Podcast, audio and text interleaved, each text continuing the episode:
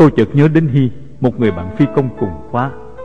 Hy không những cùng khóa, Bay cùng một phi đoàn, Mà lại cùng là bạn nhậu thân thiết của những ngày tháng cũ. Nhà Hy ngày trước giàu có, Và dù Cộng sản tịch thu một số xe cộ về tài sản, Vẫn còn tương đối khá hơn những người khác cùng cảnh ngộ. Ngày trốn về, tôi ghé thăm Hy. Vợ bạn tôi cho biết, Hy vẫn còn đang bị ở tù ngoài Bắc. Vài tháng sau, tôi gặp một người bạn không quân khác cho biết, Hy đã về rồi, Và lại về trước cả ngày tôi đến thăm. Không tin, tôi là đến thăm Hy. Và lần này may mắn hơn Tôi bất ngờ gặp được Hy đang đứng nói chuyện với một người khách trên hành lang. Tôi mừng rỡ gọi, Và Hy xuống gặp tôi. Sau khi người khách lạ vừa về, Hy tay bắt mặt mừng, Ngạc nhiên vì tưởng tôi đã chết trong trận đánh bom cuối cùng tại Cam Ranh. Chúng tôi kể hết từ chuyện tù Đến chuyện ngày cũ, Và Hy hẹn tôi Chủ nhật tuần sau trở lại Cùng nhau đi nhậu một trận để tâm tình. Chủ nhật tôi trở lại, Bấm chuông. Và cô con gái lớn của Hy thò đầu ra ngoài cửa Bảo tôi. Bố đi chơi từ sáng đến giờ chưa về? Cháu biết hồi nào bố về không? Bố có dặn gì không? Dạ không. Bố đi có đến lúc tối khuya mới về Cháu không có chắc. Tôi nói nhắn lại. À, Cháu à nếu bố có về thì Nói là có Lý Tống ghé thăm. Thôi Chủ nhật đến chú sẽ ghé lại. Chủ nhật sau tôi lại ghé thăm Hy Tôi nghĩ có lẽ tuần trước khi bận chuyện bất ngờ, Và tôi cũng nôn nóng vì tình nghĩa của chúng tôi ngày trước, Tôi bước lên thang lầu, Lòng hớn hở vui mừng khi nghe tiếng Hy đang đùa giỡn với các con trong phòng. Ô, cái giọng quen thuộc nhựa nhựa, ôm ôm của Hy, Cái giọng đặc biệt đó mà ngày xưa mỗi lần đi tìm Hy, Chưa cần vào nhà hoặc vào quán, Tôi đã biết là có Hy bên trong hay không. Cái giọng đó gần 6-7 năm nay vẫn không thay đổi. Cái giọng đó cùng giọng của các đứa con của Hy đang la hét đùa nghịch Bỗng tắt ngay im hẳn. Khi nghe tiếng gõ cửa của tôi Có giọng chú bé vọng ra. Ai đó? À, Lý Tống đây. Nói với bố có chú Lý Tống đến thăm nha. Bố đi vắng không có ở nhà. Giọng chú bé lạnh lùng dẫn ra sau một giây lưỡng lự Như đang hội ý bên trong. Tôi bàng hoàng thẳng thốt Tôi không tin ở tay mình Tôi không tin điều đang xảy ra trước mắt mình. Tôi nghẹn ngào không nói được tiếng nào. Bên trong cũng im lặng, ngột ngạt. Tôi cũng cảm thấy ngột ngạt, Muốn tức thở. Một luồng khí độc trong người chợt bốc lên trí não. Tôi cảm thấy chóng mặt, say sẩm, Bước đi như một xác chết. Tôi không còn đủ sức để nhấc chân lên, Dù tôi đang bước xuống lầu. Tôi tựa vào thang lầu, Bám vào tay cầm để cho thân mình tuột xuống. Cái xác chết cứng đờ đó Cuối cùng cũng đã ra được khỏi cầu thang, Kéo lê qua cái sân rộng Và thoát được ra cổng. Mắt tôi như một kẻ bị thắt cổ, Bị giết đến chết, Căng toét vì kinh hoàng ngạc nhiên. Có lẽ nước mắt không còn đủ để diễn tả nỗi đau đớn chấn động đó. Nhưng giọt máu đã ứa từ mắt Để cảm thấy bầu trời đỏ bầm Trong một nỗi tuyệt vọng ghê gớm.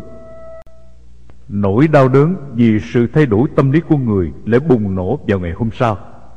Khi bất ngờ đang đi trên đường võ tánh, tôi bỗng chợt giật mình về một tiếng động đằng trước. Ngoài những lúc cần phải cảnh giác công an cảnh sát chặn đường để tránh, đôi lúc tôi đi mơ màng như một người mộng du mà không hề để ý đến những diễn biến chung quanh. Thì ra Hy và vợ vừa dẫn xe qua đường định vào tiệm ăn sáng. Nhưng bất ngờ thấy tôi, sợ phải mời ăn Lính quýnh định quẹo xe gấp vào hẻm tránh. Không may, bàn đạp xe đụng vào gốc cây, Làm Hy bị dấp té theo xe. Tôi lặng lặng làm như không thấy, Nhìn lơ đãng bên kia đường Và tiếp tục đi thẳng.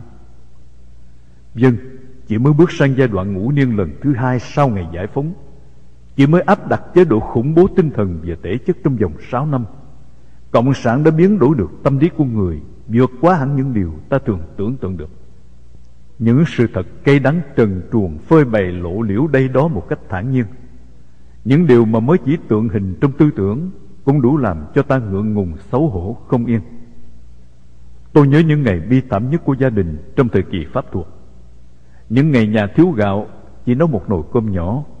Cơm vừa dọn ra thì người chị họ lớn đã vội vã xúc một chén đổ xuống đất cho con chó già.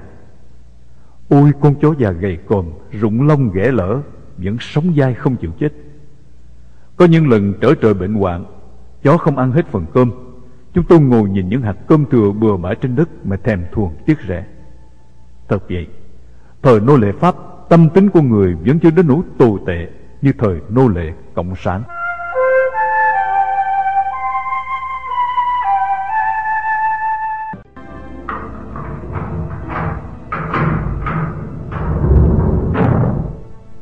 Tiếng cửa sắt Connex mỗi lần mở ra gầm lớn như một cơn giận vừa bùng nổ. Tô đường bệ thông thả bước xuất ra. Tiếng động như tiếng còng báo hiệu để các bộ đội cộng sản từ trong các gian nhà đổ ra chiêm ngưỡng.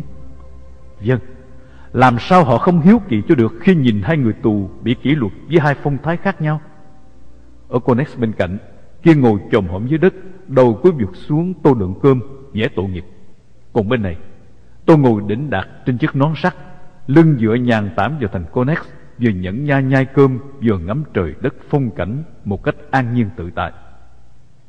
Nhờ đóng vai tội nghiệp nên Kiên chỉ bị nhốt 15 ngày rồi thả về trại với các tù khác.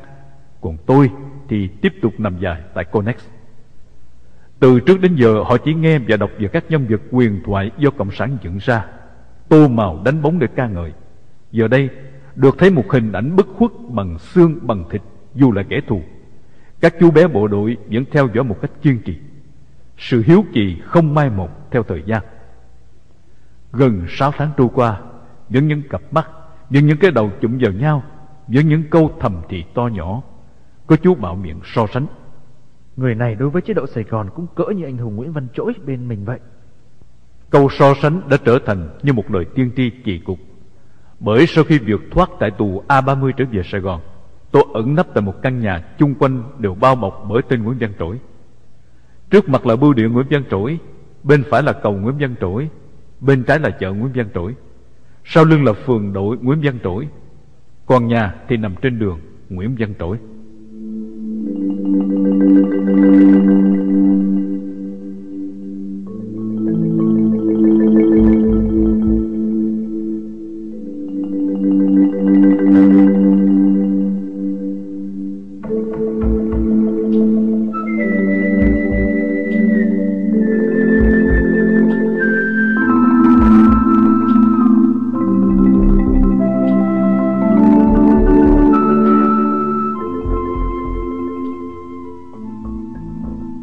Hai chuyên viên điều tra người Thái nói tiếng Việt rất rành, thường được gọi là ông Đại tá Mập và ông Thái Đen.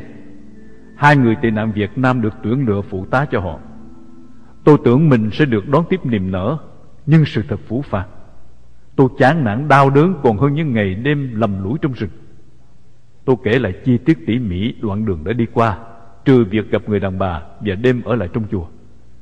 Cũng may khi bị dẫn về phòng thẩm vấn, thưa lúc họ vô ý, Tôi dò miếng giấy nhỏ xíu ghi địa chỉ gia đình người ân nhân, Mà tôi định sau khi qua Mỹ sẽ gửi thư thăm và quà biếu. Kín đáo bung xuống đất. Họ không những không tin chuyện tôi bị kiến cắn, Mà còn cho đó là khổ nhục kế. Họ không tin một người bình thường, Không có tiền bạc Lại có thể một mình đi bộ từ Việt Nam qua Campuchia, vượt bao ngục tù, Rồi đi lọt sâu vào đất Thái Qua mặt các trạm gác biên phòng Một cách dễ dàng như vậy. Có ai đưa anh đi? Tiền Thái đâu mà anh có? À, Tôi đổi tiền Thái ở Campuchia. Tôi đi có một mình à. Nói chung hãy kết luận tôi là một gián điệp cộng sản Để lợi dụng lòng tin của cơ quan ICRC Để hoạt động gián điệp quanh vùng biên giới. Tôi nói châm biếm. Thưa ông tôi nghĩ rằng Một sĩ quan từng ở trong ngành điều tra gần 20 năm như ông Chỉ cần thoáng nhìn qua Cũng biết được người nào là thật Người nào là giả. Huống hồ gì tôi một kẻ mà tên tuổi đã thành quen thuộc đến nỗi những tù binh khác như Lưu Y Tá trong buổi phát biểu học tập đã quen miệng nói nhầm. À, lịch sử nước Việt Nam từ ngày lập quốc kinh qua các triều đại Đinh Lê Lý Tống làm các bạn cùng nhà cười ầm cả lên. Phải lật đật sửa chữa. Xin lỗi các triều đại Đinh Lê Lý Trần Lê Nguyễn mà ông lại còn nghi ngờ gì nữa? Đồng ý là nếu thật sự có Lý Tống nhưng Cộng sản đã giết Lý Tống Và cho một tay gián điệp đội lốt Lý Tống thì sao Tôi thiết tưởng rằng Cộng sản không ngu xuống như vậy đâu. Họ có thể đội lốt tên xoài, tên mít, tên X, tên Y nào đó, nhưng họ không dạy gì mà đội lốt Lý Tống. Bởi vì tôi có quá nhiều bạn bè, tôi có quá nhiều đặc điểm và có rất nhiều người quen biết tôi. Tôi vì bệnh, vì thất vọng nên bực mình. Vì đại tá từng quen với sự sợ sệt khúm núm, bây giờ lại gặp một tay ngang bướng cải lý, cũng đâm ra bực mình.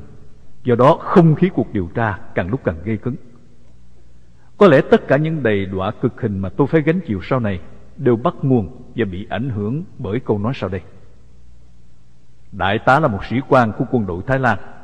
Tôi là một sĩ quan của quân lực Việt Nam Cộng Hòa. Nếu đại tá không kính trọng một sĩ quan đồng minh cũ thì xin lỗi, tôi cũng sẽ không kính trọng đại tá. Một người tị nạn Việt Nam tự khai là trung úy phi công tên Thạch Sen, người Campuchia Krong, phụ giúp công tác điều tra. Vì muốn kiếm điểm, cho nên anh ta về hùa phe có quyền thế. Sau khi hỏi tôi về kỹ thuật bay bổng, cái kiểu hỏi của những người nghe lóm, học lóm chứ không phải là dân bay chuyên nghiệp. Có người sau này cho biết anh ta là không quân giả mạo. Anh ta xác nhận những hiểu biết về không quân của tôi là không chính xác và hỏi rằng Tôi đi du học Hoa Kỳ đầu năm 1966 Vậy lương lãnh mỗi tháng là bao nhiêu? Tôi trả lời 180 đô la. Ông đại tá mập hùng hổ Tầm bậy, láo khoét Làm gì nhiều vậy? Tôi là sĩ quan cũng đi Mỹ năm 1965 Mà lương chỉ có 40 đô la mỗi tháng. Tôi tức giận quá. Cái giận của người bị kẻ ngu đòi làm thầy Cái thứ ấm ớ lên mặt dậy đời. Tôi bẻ lại Xin lỗi ạ. Vậy ông thuộc hàng hạ sĩ quan Chứ không phải là sĩ quan.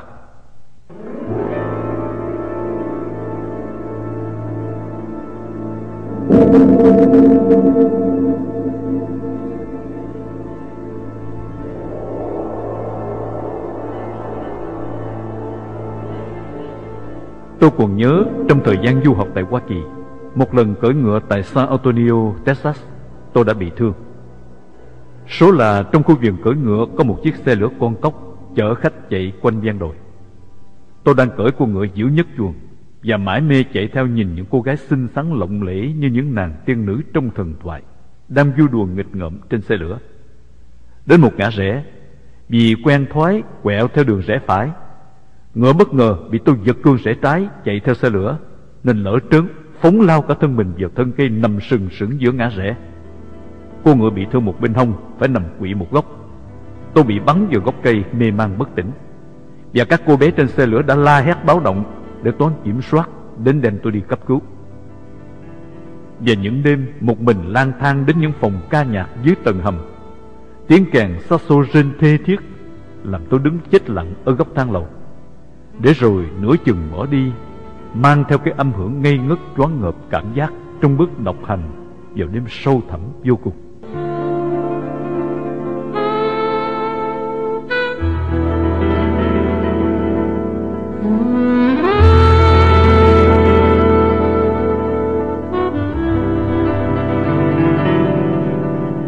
Trở về địa ngục trần gian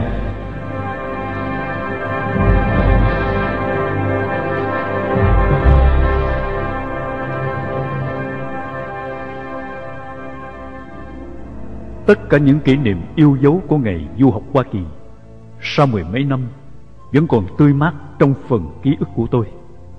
Vậy mà những người điều tra bây giờ lại dám cãi tôi, giỡn mặt với tôi. Tôi nói lớn, các ông chẳng biết cái gì cả. Nói chuyện với các ông mệt quá, Mất thì giờ quá Vô ích quá. Họ lại xoay qua câu chuyện Việt Viên. Thế trên đường qua Cao Miên, Anh thấy bao nhiêu căn cứ quân sự của Việt Cộng? Quân số bao nhiêu? Tên đơn vị là gì? Tôi cười chán chường, gằn giọng.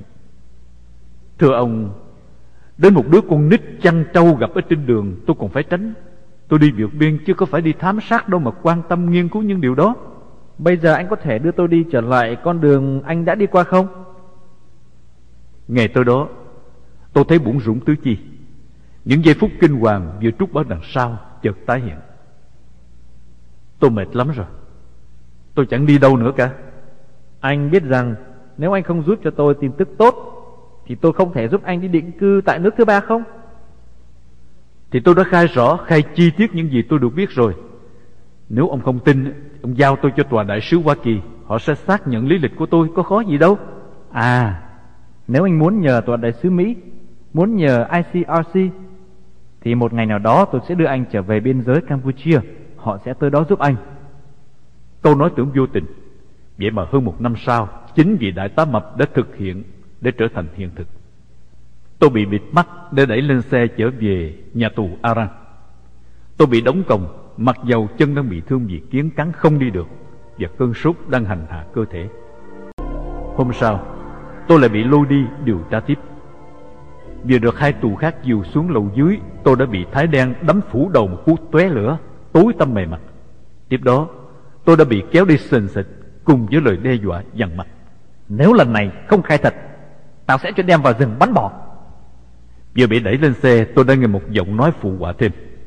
Đem nó đến cái bìa rừng hôm trước thủ tiêu thằng gián điệp, hay dẫn tới cái phòng chứa xác đằng kia kìa. À, súng đâu rồi?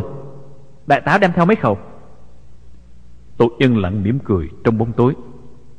Mẹ, ông đã từng bị việc Cộng nửa đêm đem cuốc xẻng đào hố để chôn mà ông còn coi khinh.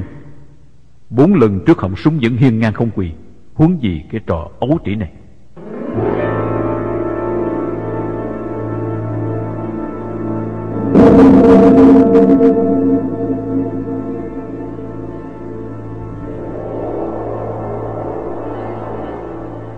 Xe giả vờ chạy ngoằn ngoèo Quẹo đường này hướng nọ.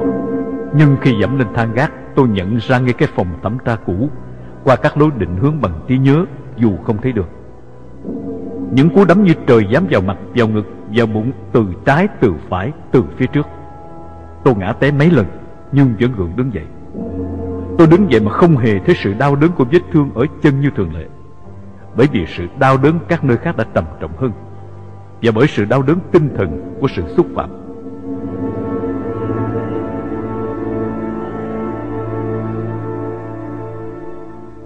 Xong xuôi Họ ấn tôi ngồi xuống ghế và nạt lớn Sao? Bây giờ mày đã chịu khai thật chưa? Tôi đã khai thật, khai hết Chẳng còn gì để nói nữa Vậy thì thôi, sửa soạn đem nó đi bắn bỏ. Tôi ngồi thẳng người Mắt bị bịt kín như một tử tội trong giờ hành quyết những tiếng la hét của những chuyên viên điều tra Như tiếng tru rống của quỷ dữ Dưới chín tầng địa ngục. Mày có muốn nói gì lần cuối trước khi chết không? Tôi nghiêm giọng, chậm rãi và dõng dạc. Vâng Đây là lời nói cuối cùng của tôi trước khi chết. Được nghe nói anh Thạch Sen là một phi công. Vậy thì tôi nhờ anh một chuyện. Một ngày nào được định cư ở Mỹ hay ở một quốc gia thứ ba nào đó, Nếu anh gặp những người bạn phi công của tôi những người bạn tù của tôi Hoặc bất cứ người Việt Nam nào biết tên Lý Tống Nhờ anh nhắn lại với họ rằng, Phi công Lý Tống đã vượt ngục thoát khỏi gông cùng của bọn quỷ đỏ Và đã hy sinh tại Thái Lan, Một nước tự do Tôi chơi chữ vì Thái Lan cũng có nghĩa là đất nước tự do Thế tôi cương quyết về khí khái, Họ bèn đổi giọng bảo tôi, Được rồi. Vậy anh cứ khai lại từ đầu cho chúng tôi ghi chép. Từ đó, tôi không còn bị thẩm vấn lần nào nữa. Nhưng những tay anten thân tín được chỉ định tìm cách moi tin tức Bằng cách lân la đến đấm bóp phục vụ tôi hoặc trò chuyện với tôi. Tôi vẫn tiếp tục bị mang còng chân.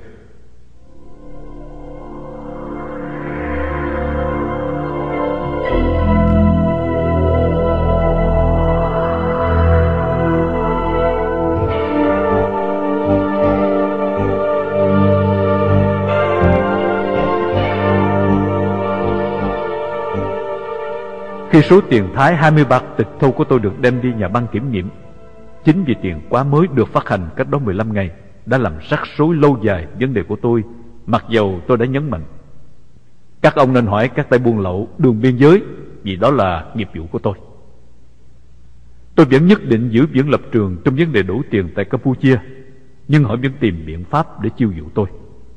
Nếu anh Khai đã đổi tiền tại Thái hoặc có gặp một người Thái nào trước khi trình diện ICRC, tôi sẽ mặc còng và cho anh đi chạy tị nạn chuyển tiếp. Tôi tự khẳng định Không Tôi không thể nào làm điều đó được.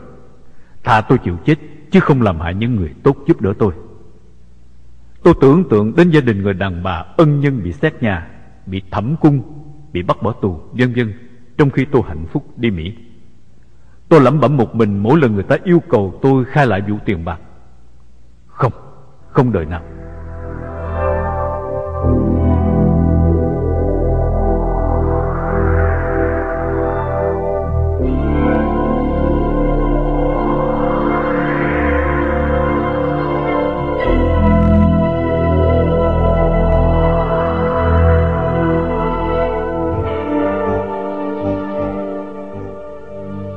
Trong thời gian này tôi được đọc tờ báo Bangkok Post nói về lịch sử thành phố nghỉ mát Phu Kiên của Thái.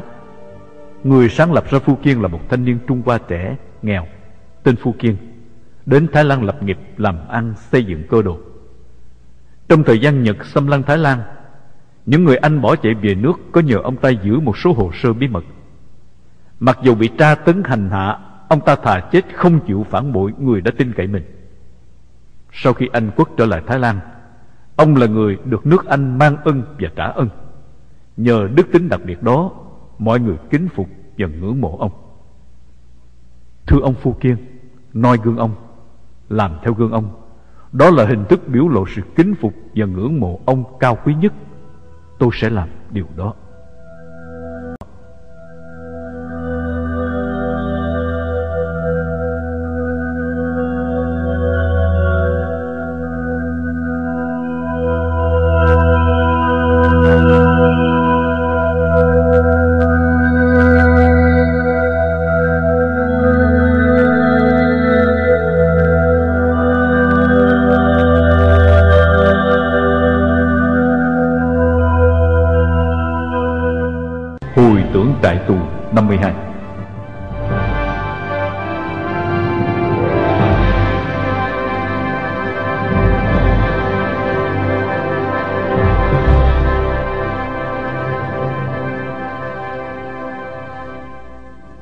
Vững lập trường trước sau như một, Đó là kim chỉ nam của tôi.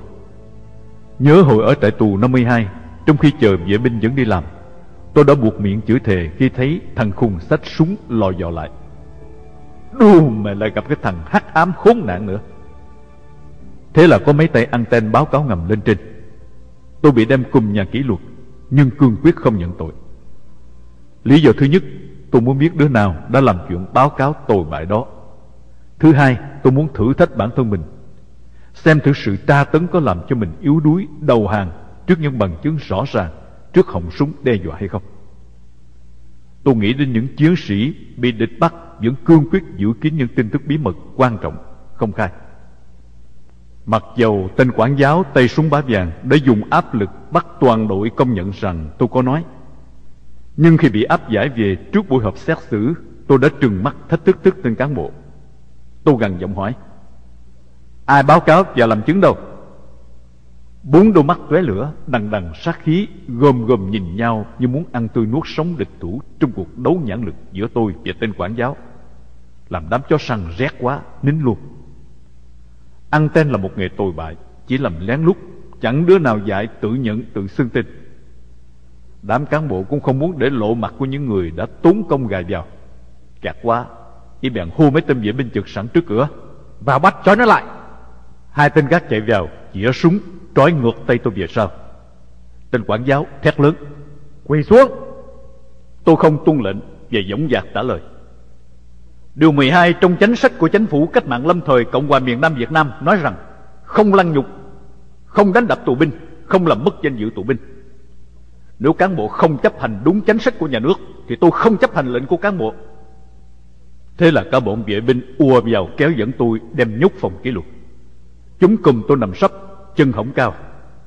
Chân cùng tay trói cánh gà, sức nặng cả người dồn lên mặt đất tại một điểm tựa duy nhất ở đầu. Ngọn đèo dầu tù mù, đủ soi bóng một đám người lố nhố như bầy mọi ăn thịt người.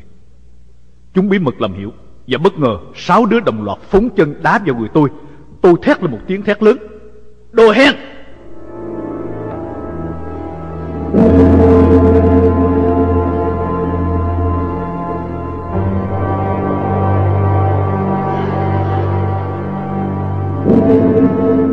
Cái âm vọng cuồng nộ của tiếng thét mà những người bạn tù trong trại cách đó trăm thước nghe vang dội, Lại tưởng là tiếng thét cuối cùng của một tử tội. Không ngờ lại có mãnh lực làm kinh quản bọn người bất nhân đó. Cả bọn đều bỏ chạy tán loạn, chỉ còn lại tên gác. Tên mù thâm cầm khẩu súng AK có gắn lưỡi lê Ra cái mũi dao nhọn quắt rê rê khắp cổ và mặt mũi tôi. Cái cảm giác ớn lạnh của dụng cụ giết người, Của tử thần, Làm người tôi mọc gai ốc. Tất cả sức nóng trong người đều như dồn tập trung tại cái điểm tiếp xúc lạnh lẽo của mũi lưỡi lê đang di động. Nên lớp mồ hôi vã ra khắp người là càng lạnh tanh. Y nghiến răng phát ra những tiếng gầm gừ ma quái. Tao thèm đâm mày một dao lút cán. Tao thèm mổ bụng mày. Tao thèm rạch nát mặt mày. Tao thèm. Cái tiếng thèm rung rung rền rỉ như tiếng gào thê thiết của loài mèo trong đêm động tình. Y gần giọng hỏi tôi một cách chế giễu. Hồi nãy mày không quỳ Mày bảo quỳ là nhục. Thế bây giờ bị trói và cùm như con heo, Mày có thấy nhục không? Tôi cười lớn bảo, Mày không có hiểu thế nào là nhục à. Một bọn sáu người Vừa có quyền thế, Vừa có súng ống, Vừa có sức mạnh, Lại đi hà hiếp bắt nạt một kẻ tay không cô thế, Vừa bị cùm, vừa bị trói. Mà mày không thấy ai nhục à. Sáu con người đối xử với tao Như đối xử với một con vật. Nhưng ai là con vật? Ai là con người? Bên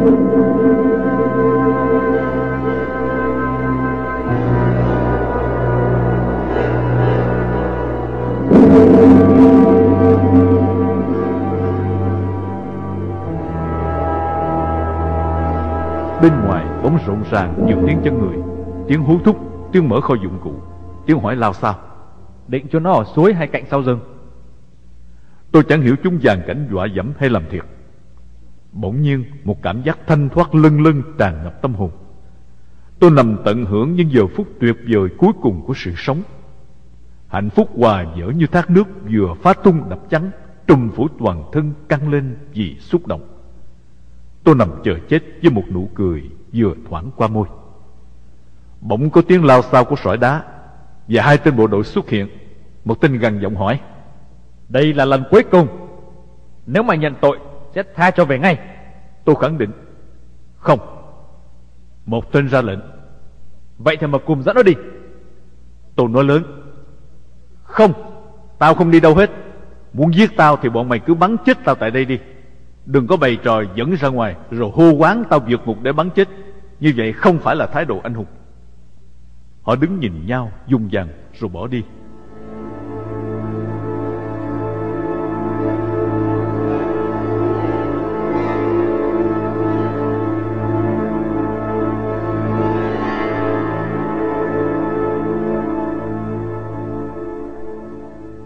Hôm sau tôi bị dẫn vào gặp tên phó trưởng trại.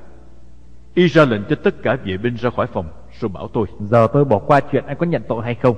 Nếu anh chịu quỳ trước ảnh hồ chủ tịch Và chỉ một mình tôi chứng kiến thôi Tôi sẽ tha cho anh về trại lập tức. Tôi lắc đầu bảo Tôi thích trở lại nhà cùng hơn. Tôi bị cùng hai tuần Và cuối cùng được thả về trại. Vừa vào cổng thấy bạn tù đang chơi bóng chuyền Tôi vội ném chiếu mình xuống đất nhảy vào tham dự. Tôi nhảy lên đập biểu diễn một cú banh được nâng thật đẹp Nhưng banh bị dính vào lưới. Tôi trần tình bằng một câu chữ thề. Đù mẹ Mang cùng nặng quá nhảy lên hết nổi rồi. Hai tên vệ binh áp giải tôi về trại Nhìn nhau lắc đầu. Mẹ Gặp thằng giặc lái này ta cũng ớn luôn. Đó là lần đầu tiên và duy nhất tôi bị đánh đập Ngoài lần bị rút năm ngón chân sau khi trốn trại tù Lâm Sơn trong khi có nhiều bạn tù chỉ vì một lỗi lầm tầm thường cũng bị ăn đòn nặng Có người bị đánh chết một cách thật lãng nhách, Như một tù binh tại Lam Sơn. Anh ta sốt mà không được nghỉ lao động. Trên đường đi, Lên cơn làm sản Anh ta cuồng trí, la hét Và chạy nhào về phía mấy tên lính gác. Bộ đội hô quán là anh ta giả vờ đóng tuồng để cướp súng. Cả bọn súng vào, Dùng súng, cây, đánh anh ta một trận thẳng tay, Xong đem về nhốt Conex. Sáng mai mở cửa, Người tù binh đã chết từ lúc nào, Vì bị nứt sọ.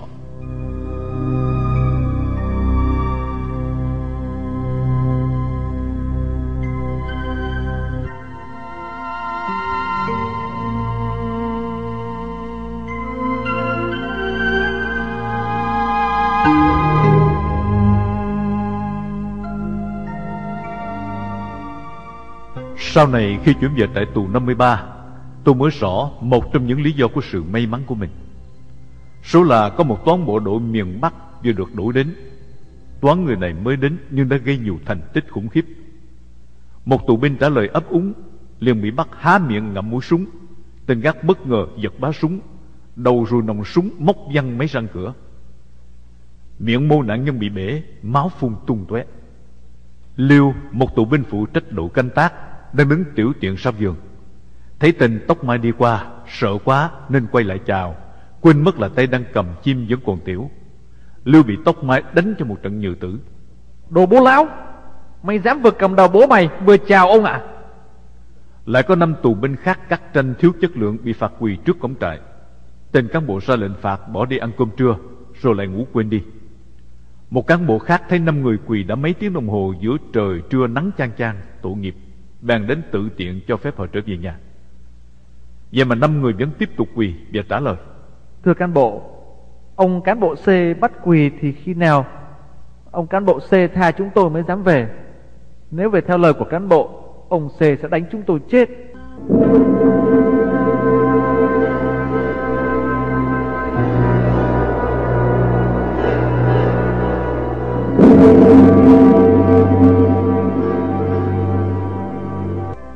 Chuyện đánh tù xảy ra như cơm bữa Vậy mà tôi vẫn bình yên. Một hôm đi đốn cây Thư ròm trung quý bộ binh Được đám vệ binh kêu lại nói chuyện Trong giờ nghỉ giải lao. Anh có nhận xét gì về chúng tôi? Thế đám hung thần ngàn năm một thuở Mới có bữa dễ tính. Thư ròm nhẹ nhàng phát biểu.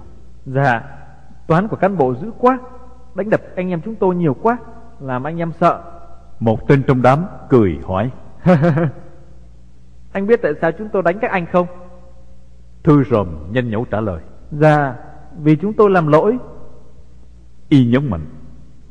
Không phải. Tại vì ngày trước các anh là đại tá, trung tá, đại úy, trung úy.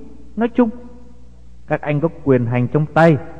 Các anh ỷ quyền, lạm quyền Hung hăng phách lối. Muốn đánh ai thì đánh Giết ai thì giết.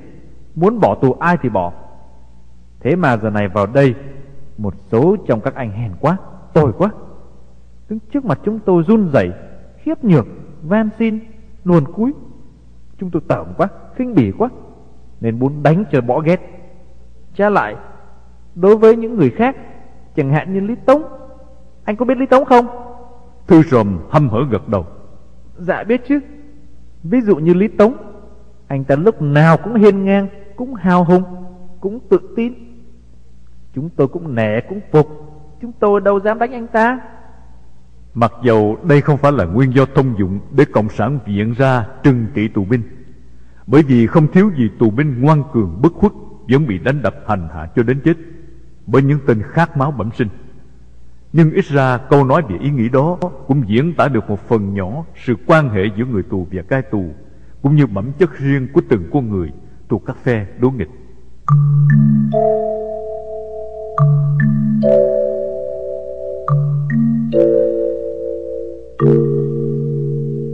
Công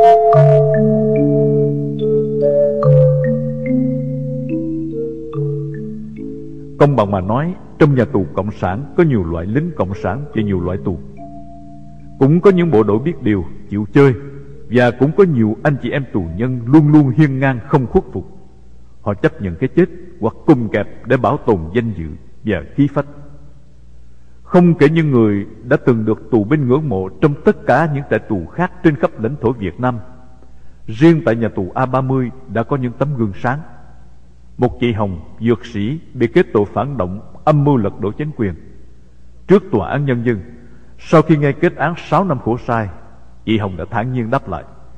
Tôi sợ chế độ các ông không còn tồn tại đến ngày đó để giữ tôi. Tên chánh án tức tối điên người thét lớn. Tăng lên 12 năm khổ sai. Một khang cục vượt biên bị bắt. Mấy tên bộ đội Việt cộng nhóc con nhìn thân thể tàn phế của Khang hỏi một cách chế nhạo. Mày bị cụt giò Làm sao đưa vượt biên được? Khang trả lời một cách ngang nhiên. Tôi đưa vượt biên bằng cái đầu. Một khải đã lớn tiếng chỉ trích. Cán bộ không đủ khả năng và đạo đức Để làm quản giáo chúng tôi. Và đã dạch ngực hét lớn. Bắn đi! Khi đám đông cán bộ quản chế xông vào Định hành hung khải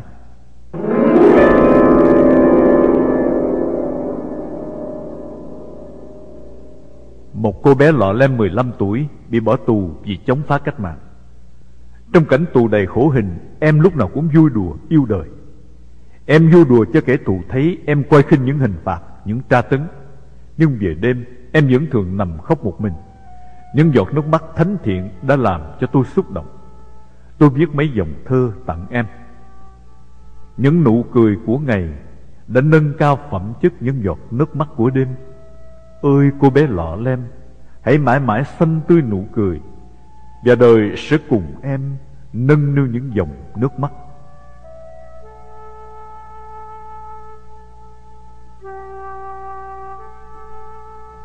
Và chính cái hình ảnh can đảm đó Đã thúc giục tôi là một bài thơ Để cám cảnh phận tù Và nổ vào bọn anten, Nhân dịp đại bắt mỗi người viết một bài Cho Bích Báo Xuân.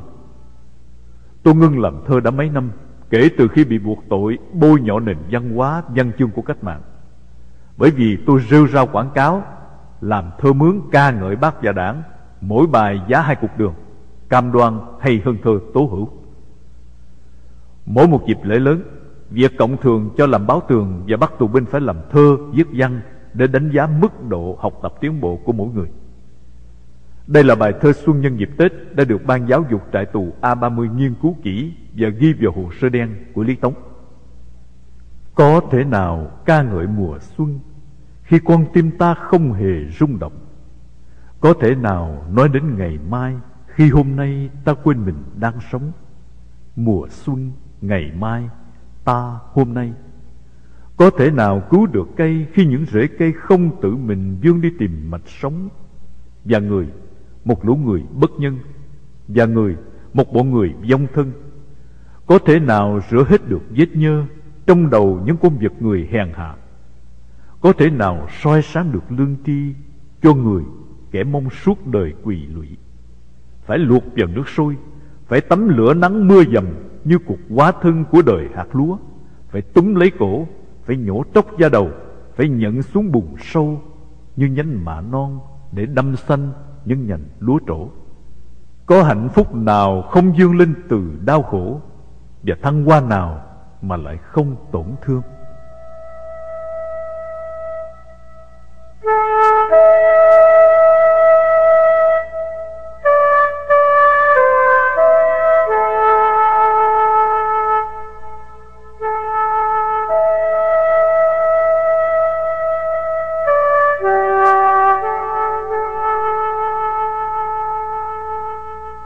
Thầy thu.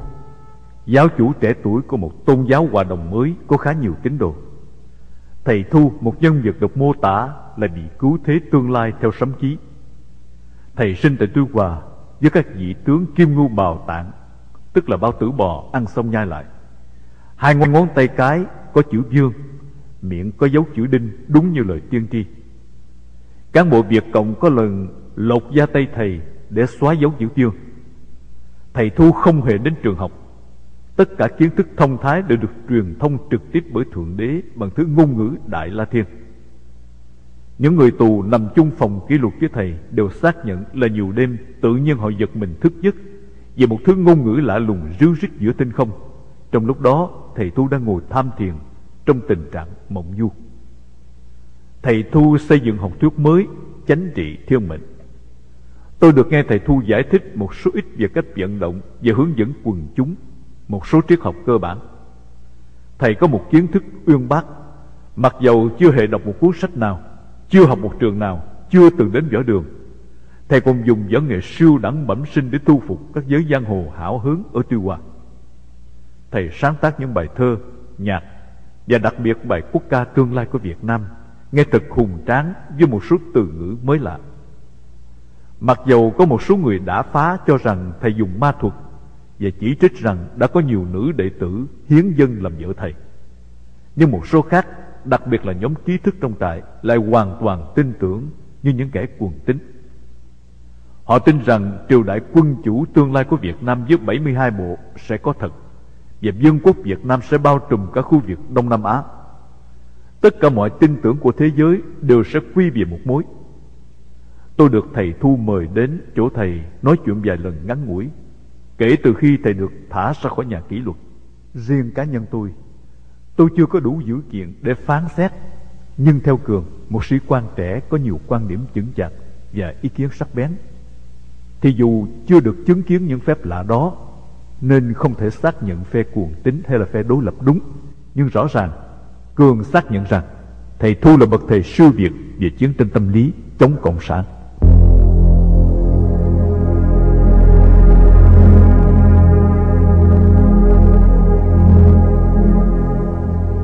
Có một sự thật đau lòng mà chúng ta cần thú nhận Đó là nếu tất cả tù binh biết đoàn kết, Tất cả tù binh đều biết tự trọng, Tự bảo vệ danh dự của mình, Sẵn sàng hy sinh để đấu tranh tới cùng, Chắc chắn những thảm cảnh đầy đọa của kẻ thù áp đặt trong nhà tù sẽ giảm bớt Một số trại tù giam giữ riêng các chiến sĩ phục quốc, Có trại cộng sản không những không dám đánh đập tù, Mà còn không ngăn cản được chuyện anh em tổ chức chào cờ, Hát quốc ca trong những ngày lễ cũ của miền Nam.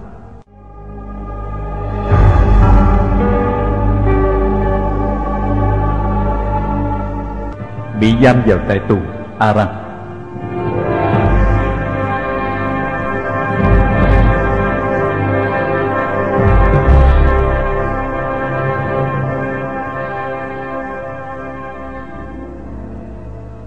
Tại nhà tù Aran, ông đại tá người Thái thuộc phòng điều tra của Bộ Nội vụ thất bại vì không làm cho tôi khai ra người Thái nào giúp tiền bạc.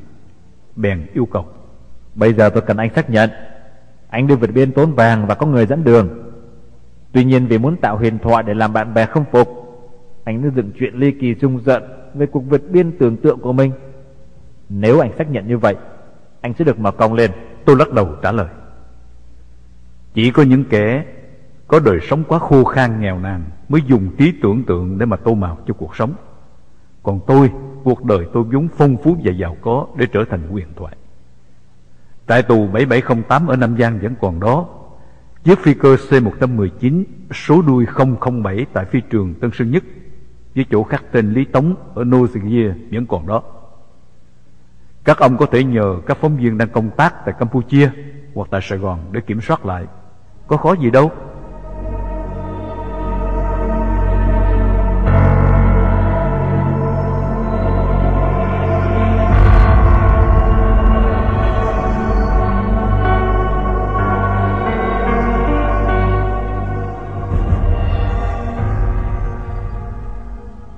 Tôi được quỷ báo cốt hớt tóc theo kiểu Mr. T. Một trong những kiểu tóc phân quen thuộc của nhà tù Aran. Trong nhà tù kẻ thù Cộng sản, Tôi luôn tự đấu tranh để giữ mái tóc dài và bộ râu chướng mắt. Trong ý thức về thái độ sống, Sự đầu hàng từng bước sẽ đưa đến sự đầu hàng toàn diện. Tóc và râu không còn mang ý nghĩa của thẩm mỹ. Đó là biểu tượng của một lập trường, Của một sự lựa chọn Để râu dọa biệt Cộng. Tôi vẫn thường nói nói đùa như vậy. Với việc Cộng Hoặc tuyệt đối tuân phục Hoặc chống đối đến kỳ cùng, Dở dở ương ương lưng chừng Dễ bị ăn đòn quan mạng Mỗi đối tượng đều được trải qua một sự thử thách. Sự thử thách đến tận cùng của mỗi giới hạn. Giới hạn của sự đau đớn, Của sợ hãi, Của sống chết. Bản năng sinh tồn thường bắt con người phải đầu hàng. Nhiều người chỉ đi được nửa chặng đường thử thách thiểu số vượt qua được mọi thử thách, hoặc sẽ bị thủ tiêu, hoặc sẽ được yên thân, tùy tình hình mỗi trại. Sống hay chết trong trường hợp này thuộc vào số mạng của người. Tôi nhớ những ngày ở phan rang tôi cạo trọc đầu nhưng vẫn để râu hitler để phản đối sự khắc khe của đại tá phúc ròm. Đại tá phúc ròm là một trong những chỉ huy trưởng khó tính nhất Khó đến nỗi bắt nhốt cả người tài xế quân cảnh Chỉ vì người này dùng xe jeep quân cảnh Đưa dùng thân sinh của chính đại tá Từ cổng vào nhà. Khi ông ta đi vắng Lý do sử dụng quân xa về việc tư nhân bất hợp pháp. Đại tá Phúc đã trách đại tá Thảo Ai cho phép thằng Lý Tống cạo đầu chọc? Nó có giấy phép của bác sĩ không? Đại tá Thảo chịu binh việc những đàn em dám nói, dám làm Nên tỉnh bơ trả lời. Ông đừng chọc thằng khôn đó thì hơn. Đại tá Phúc rồng từ đó không những không chọc tôi, Mà còn đau khổ phân trần Trong cuộc đời tao, Chỉ có hai người có quyền bắt tao phải nhẹ đầm Là tướng Nguyễn Cao Kỳ và tướng Trần Văn Minh, Tư lệnh không quân. Mày là người thứ ba bắt tao nhẹ đầm Và tao phải nhảy. Đại tá ông Lợi Hồng, Một sư đoàn phó chằn ăn của sư đoàn 4 không quân, Đã từng bắt chấn Trengo, Thiếu tá, Trong 5 phút phải trình diện với bộ râu kẽm cạo sạch sẽ. Thế mà đã tự tay ký giấy phép cho tôi để râu. Khi tôi chuyển đơn xin phép với lý do, Râu Hitler độc đáo. Râu tóc là một lề lối sống, Cạo hay giữ lại, Đều phải có một ý nghĩa nào đó.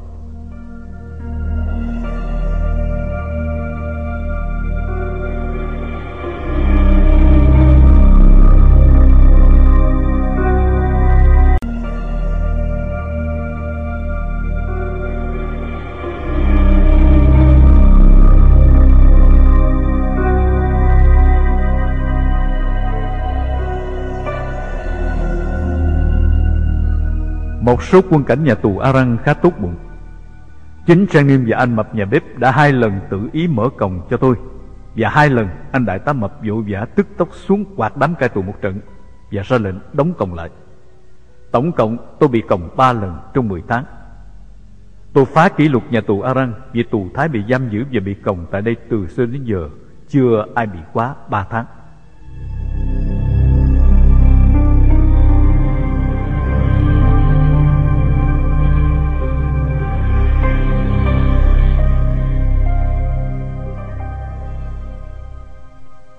Sinh hoạt tại tù Aran đơn giản.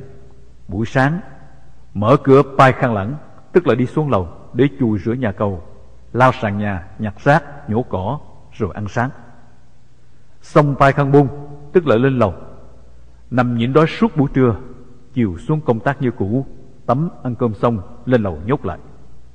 Cái thời kỳ sau cùng Khi tôi làm trưởng toán Một trưởng toán bất đắc dĩ Vì tôi là người duy nhất còn lại Nói được tiếng Thái vì ở quá lâu. Nhờ vận động ICRC cung cấp thêm gạo, đồ ăn, các dụng cụ thể thao. Vì có dư giả chấm mút được đôi chút Cho nên cai ngục Thái hòa quản và cải thiện một phần nào tiêu chuẩn ăn uống. Ngoài ra tù Việt Nam còn được đá banh, đánh bóng chuyền, đá cầu Thái chừng nửa giờ vào buổi chiều. Hình phạt của nhà tù arang gồm có đẹp khao tức là cắt cơm Áp nam xuông là tắm nước cứt, ngâm người dưới hầm cầu tiêu Tể là đánh Và cấm tắm, ăn tàn thuốc lá, cùng các hình phạt thông thường khác. Lỗi thường phạm nhiều nhất là làm ồn ào. Sàn lầu bằng dáng chỉ cần bước mạnh cũng đã nghe ầm ầm. Vậy mà các chú thanh niên trẻ mặc dù đói, mặc dù bị đập cũng cứ đùa giỡn và nói chuyện um sụp. Lỗi khác không kém phần thông dụng là làm tạp dịch vệ sinh không hoàn chỉnh, sạch sẽ. Lỗi nặng nhất là đánh lộn. Bản tính của con người cũng thật lạ. Gặp kẻ có quyền thế, có sức mạnh Đàn áp lăng nhục bao nhiêu cũng chịu được Cũng nhẫn nhục được. Nhưng với kẻ dưới tay, kẻ thức thế Kẻ đồng hoàn cảnh khốn nạn như mình Lỡ đụng chạm chút xíu là nổi máu anh hùng ngay Là phẫn nộ ngay. Ôi cuộc đời Tại sao các người không biết nổ khí sung thiên Không biết chơi xả láng Khi bị những kẻ có thế lực lớn Tàn bạo bóc lột hà hít đàn áp cha đạp? Và rộng lượng dễ dãi Hòa thuận với những kẻ khốn cùng. Thời kỳ ở tù tôi vẫn thường nói với một số bạn. Không phải ngoan bắt trước lời Chúa dạy Ai đánh má trái thì đưa má phải. Nhưng nếu bạn nào giận Moa Moa sẽ đưa mặt cho bạn đó tác mà không đánh lại. Ở với anh em Mà anh em không thương mình đã là một cái tội. Huống hồ làm cho người ta ghét Tức giận, khinh bỉ muốn đánh mình Thì đó là một cái tội không tha thứ được. Tôi tập sống để thấy những ưu điểm của người khác Và khuyết điểm của mình. Tập sống để rộng lượng với người Và nghiêm khắc với mình. Mặc dù đã đạt được đặc tính đó, Con người phải vượt ra ngoài tầm dốc của mình. Nghĩ như vậy Và tập sống như vậy, Dù không đạt đến mức độ hoàn thiện, Ít nhất cũng tìm thấy được sự bình an, Hạnh phúc của tâm hồn. Tôi vẫn nghĩ rằng, Niềm tin và lòng kính trọng của tha nhân Giúp buộc chặt con người vào vị trí đạo đức và nhân cách. Một kẻ xấu sẽ bị nhận chìm xuống đáy sâu tội lỗi nếu ta tiếp tục đã kết họ. Một kẻ xấu sẽ ngần ngại hoặc thay đổi nếu họ nhận được sự đối xử tốt. Những kẻ vốn đã được kính trọng ca ngợi cũng khó lòng thực hiện được những điều xấu, dù đôi lúc là con người trong tư tưởng họ có lúc lóe lên những ý nghĩ sai lầm đen tối.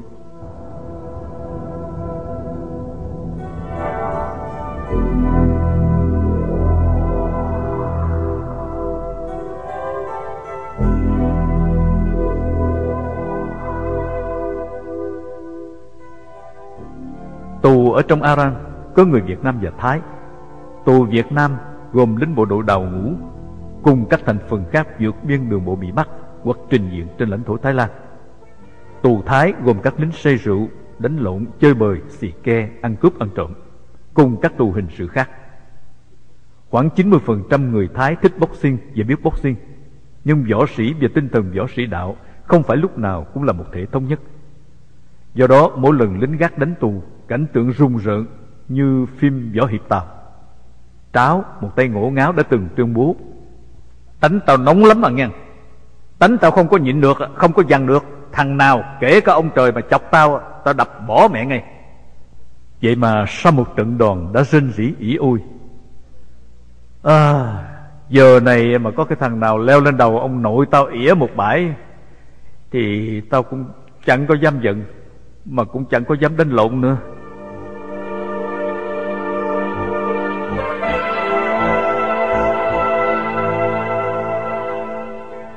Tình hình nhà tù Aran có lúc tồi tệ, Một phần lớn cũng do lỗi của tù nhân.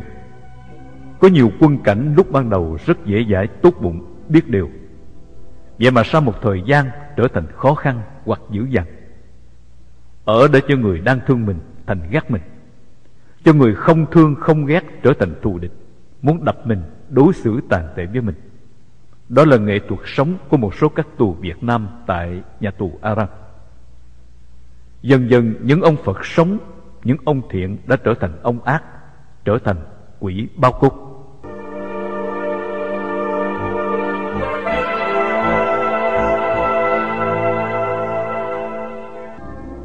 Bộ đội Việt Nam đào ngũ qua Thái Lan thuộc nhiều thành phần khác nhau, gồm sĩ quan, binh sĩ ở miền Nam hoặc miền Bắc. Một số mới ra trường từ các lò huấn luyện quân sự tại Việt Nam vừa mới đặt chân tới trình diễn đơn vị ở Campuchia hôm trước thì hôm sau đã bỏ trốn vượt biên.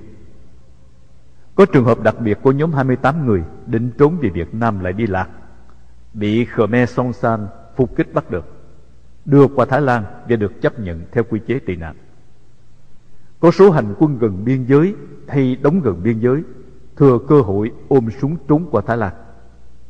Cũng có một số lính bụi đời đào ngũ đi trận đường buôn ăn cướp giết người, đến khi không làm ăn được nữa, bị truy lùng quá, đành vượt biên. Đúng ra, bộ đội việt cộng bỏ ngũ hồi chánh, xứng đáng được xếp hạng tị nạn chính trị, đang được giúp đỡ định cư sớm. Chính sách hiện hành đã dồn họ vào thế bi thảm, đường cùng. Nếu giải quyết thỏa đáng thành phần tị nạn này, quân đội việt cộng sẽ tan rã và suy sụp nhanh chóng.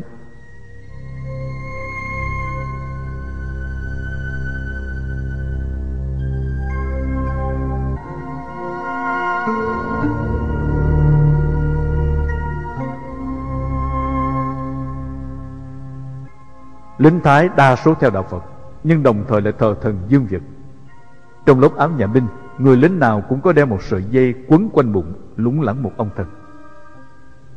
Tại một cái miếu nhỏ, Bên trong trang thờ đặt hai khúc gỗ đỏ khắc chạm hai của quý thật bự, Đằng trước để một cái gậy, Cũng khắc hình dương vật Mỗi lính Thái bị đưa vào Aran Đều phải qua hình phạt sơ khởi với sự chứng kiến của gậy thần. Người trưởng toán cầm cây gậy Giọng xuống đất ba cái Như ông chánh tòa cầm búa gõ khai mạc phiên xét xử. Có điều lạ là những đứa cọc cằn thô bạo bao nhiêu Như tên giàu khùng lại giỏi Và thuộc kinh Phật nhiều hơn những người hiền lành khác. Ban ngày giàu khùng dùng những ngôn từ thô bỉ cọc cằn Dùng hành vi thô bạo, độc ác để hành hạ tù Việt Nam. Ban đêm cũng có người đó, cái giọng đó Ngân nga lớn những câu kinh dẫn đạo hướng dẫn các tù khác đọc kinh, nghe thật bức rất khó chịu. Điều khôi hài thứ nhì là tên của thái lan, tờ bangkok post, trong một bài có chiều hướng giáo dục và xây dựng thế hệ phụ nữ thái tương lai đã đề cập. Làm thế nào để xóa bỏ được thành kiến của người phương tây khi họ gọi thái lan dùng tự do thành thailand, tức là dùng đùi non? Gái thái lan tràn ngập các khu chơi bời, khắp các quốc gia giàu có lân cận đến tận Trung Đông, châu Âu. Thời kỳ tạm giam tại Immigration Department ở Singapore, hàng ngày sinh hoạt giải trí nhộn nhịp hấp dẫn nhất của tù nhân là chen chúc ở cửa để nhìn các cô gái Thái cư ngụ bất hợp pháp và làm nghề bất hợp pháp mới bị bắt vào. Họ vào rồi ra, đến rồi đi, tấp nập đông đảo như những hội chợ triển lãm người.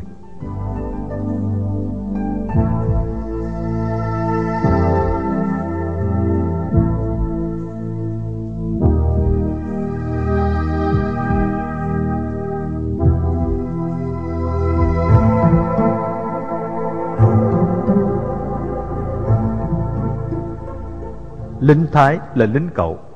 Khi chiều về, họ bôi son trét phấn Sức nước hoa như là các diễn viên Sắp lên sân khấu cải lương. Họ rất quý vàng, Vì vàng rất hiếm ở Thái. Hai quốc gia miên Thái ở sát nách nhau, Lại có những điểm dị đồng đặc biệt. Vàng thì quá thường đối với người Khmer. Những gia đình bình dân cũng có vài lượng. Gia đình khá giả thì tích trữ vàng bằng kilo. Do đó mà nhiều nữ bộ đội Việt Cộng đã trở nên giàu có chớp nhoáng vì chỉ cần chịu chơi tí xíu với một chàng Khmer trong chớp mắt đã có một sợi dây chuyền vàng mấy chỉ. Người Thái trái lại hình như ít có vàng. Họ sọp thoảng tức là thích vàng, đến nỗi nhiều tay cai ngục hoặc tù Thái hãy gặp bất cứ bộ đội Việt Cộng đào ngũ nào có răng vàng đều gã gẫm đòi mua. Có tay bạo hơn đòi bẻ răng vàng nếu không chịu bán. Trong nhà tù Aran, lính Thái ít khi đánh lộn nhau. Nếu có thì chỉ đánh tù Việt Nam mà thôi. Chẳng bù trong nhà tù Việt Nam thời chế độ cũ, những cuộc thanh toán, tranh giành ngôi vị trưởng phòng hoặc trừng trị đàn em thường xảy ra như cơm bữa. Ban đêm ở nhà tù Aran nhộn nhịp như một cái chợ nhỏ. Lính Thái ngồi hoặc nằm bên ngoài hành lang. Tù Việt Nam thò tay qua sông sắt đấm bóp Coi chỉ tay và giặt áo quần cũng là những nghề để kiếm thuốc lá hút hoặc kiếm áo quần để mặc. Vì lính Thái khi được thả khỏi tù trở về đơn vị thường để lại một ít cho tù Việt Nam. Riêng tôi lại được coi như là hủ na, tức là ông lớn, nên họ thích tiếp chuyện hoặc nhờ tôi chỉ dẫn anh văn. Họ thường biếu tôi thuốc lá, bánh kẹo, trái cây và thỉnh thoảng mời nhậu. Nói chung thì đa số tù Thái dễ thương, thân hữu Thỉnh thoảng mới có vài tay thô lỗ du cung.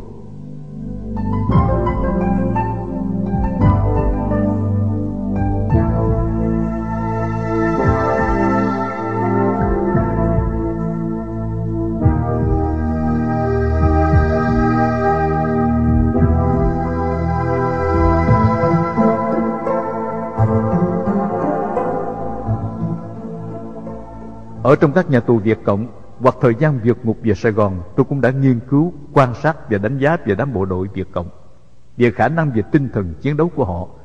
Nhưng chính ở nhà tù Aran, tôi mới thực sự biết rõ đích xác bản chất của quân đội Việt Cộng.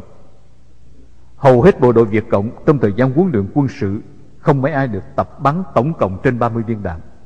Vì vậy, ngày thi bắn, đơn vị huấn luyện phải đưa các huấn luyện viên hoặc một vài tay súng giỏi hiếm hoi đi bắn thế để báo cáo về phẩm chất và thành quả của khối huấn luyện. Cũng chính vì biết rõ khả năng của các tay súng cộng sản và một phần tin tưởng vào số mệnh của mình mà một lần trong lúc làm nghề cá tại Đại Côn ở Campuchia, tôi đã đánh cuộc với một tên lính Hang Sarim thuộc toán lính gác bảo vệ khu vực với một điều kiện rẻ mạt: Tôi sẽ ngồi trên một trụ gỗ ở giữa dòng sông Cửu Long trong vòng 200 thước và cho y nhắm bắn tôi hai viên đạn. Nếu trúng y sẽ không bị trách nhiệm gì cả. Việc bắn chết một người dân tại Campuchia thực tế cũng chẳng có gì đáng quan trọng. Chưa kể, nếu biết được tôi là một tên tù vượt ngục, chắc chắn y lại được thưởng công thêm. Còn nếu bắn trật, y thua tôi một tháng lương và tôi sẽ dùng số tiền đó để đãi các bạn thợ lặn một chầu nhậu bình dân. Lương lính 60 rien chỉ bằng 3 đô la. Khi hay được có cuộc đánh cá nguy hiểm đó, chính chủ nhân của công ty đã ngăn cấm vì họ tin dị đoan rằng nếu lỡ có đổ máu, chết chóc, Công ty của họ sẽ bị xui xẻo, Sập tiệm.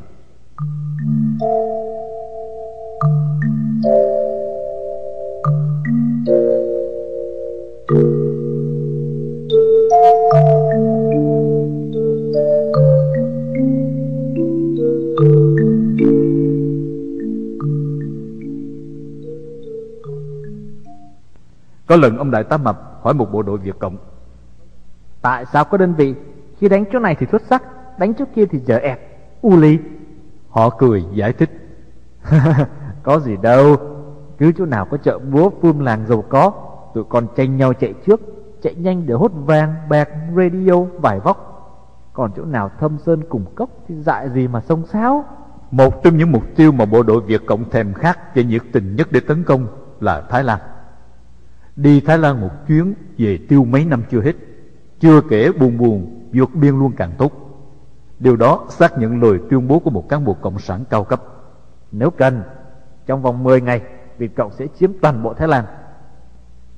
Trừ đám nghệ tỉnh, quê hương của bác Hồ là còn Trung Kiên, còn tất cả bộ đội đều nghĩ việc chuẩn bị thực hiện ý nghĩ vượt biên để tránh đói khát, bệnh tật thường trực ám ảnh họ, hoặc sự chết chóc phải trực diện hàng ngày. Mà phần lớn số thương vong đều do đạp mìn bẫy hoặc bị đột kích, phục kích chuẩn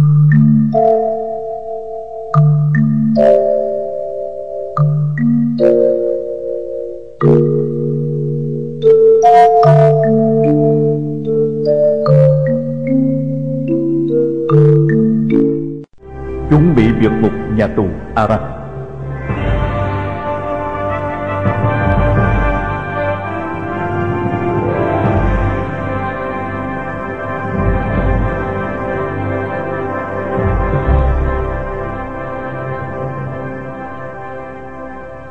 Để chuẩn bị vượt ngục nhà tù Aran Tôi bắt chước tù Thái, Dùng cánh cửa gỗ lớn ra vào, Ép hai đầu cổng cho rộng ra. Thêm vào đó, thỉnh thoảng ra chỗ bữa củi, Tôi dùng búa lấy gỗ lót để đừng gây tiếng động, Đập nới cổng ra. Làm nhiều lần, Hai cổng đã đủ rộng để có thể rút chân ra được. Nhưng vượt ngục theo đường nào, Nhà tù Arang đặt dưới sự kiểm soát của đồn quân cảnh Arang Zapatek Nhà tù là một khu đất nhỏ, trung bình, Được bao bọc chung quanh bằng hàng rào tôn dựng đứng. Bên trong là một ngôi nhà gỗ hai tầng, Với nhiều song sắt kiên cố. Bên dưới là phòng làm việc của quân cảnh nhà tù Aran Một bên, Và một bên là bàn ăn cơm và cầu tiêu cho quân cảnh. Phía sau nhà bếp là nhà ăn và cầu tiêu cho tù. Sau giường là một hồ nước rộng. Trên lầu, Một nửa là phòng ngủ của lính gác nhà tù, Một nửa chia làm ba phòng. Phòng ngủ của tù Thái Phòng giam kỷ luật gồm ba phòng nhỏ Và một để giam tù Việt Nam tị nạn Trong thời gian tôi ở nhà tù Aran có hai lần tù Thái bỏ trúng Một tù Thái nảy tấm tôn hàng rào chung qua tại một địa điểm kín đáo nhờ một đống củi che khuất với hai cổng đã được tháo rộng sẵn. Hai tháng sau, anh ta bị bắt và bị giam trở lại tại Aran. Một tù khác trong giờ trưa vắng leo lên thanh cột chống nằm nghiêng, nhảy qua hàng rào, lội qua suối và bị bắt ngay sau đó. Ngoài ra còn có hai Khmer Hansarim cũng lợi dụng cơ hội tốt bỏ trốn Hai tên lính này đóng vai người tín cẩn để được đi lại công tác dễ dàng. Thừa lúc sẩm tối, lén đi ra cổng, trốn trở về Campuchia. Chỉ hai ngày sau, mặc dù vừa nói rành tiếng Thái lại giỏi tiếng Khmer, hai tay tù trốn bị chặn bắt tại biên giới Thái Miên.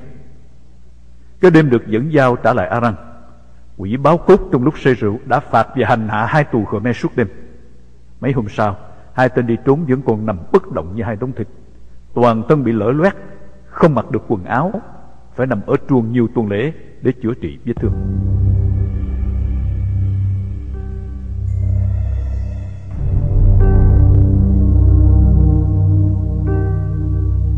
Mặc dầu chuyện đi trốn khó thoát nhưng tôi vẫn cương quyết giữ ý định nhưng hoạch định một kế hoạch quy mô. Trên trần phòng giam có một lỗ ô vuông có nắp đậy, ăn thông với một lỗ tương tự trong phòng ngủ lính gác.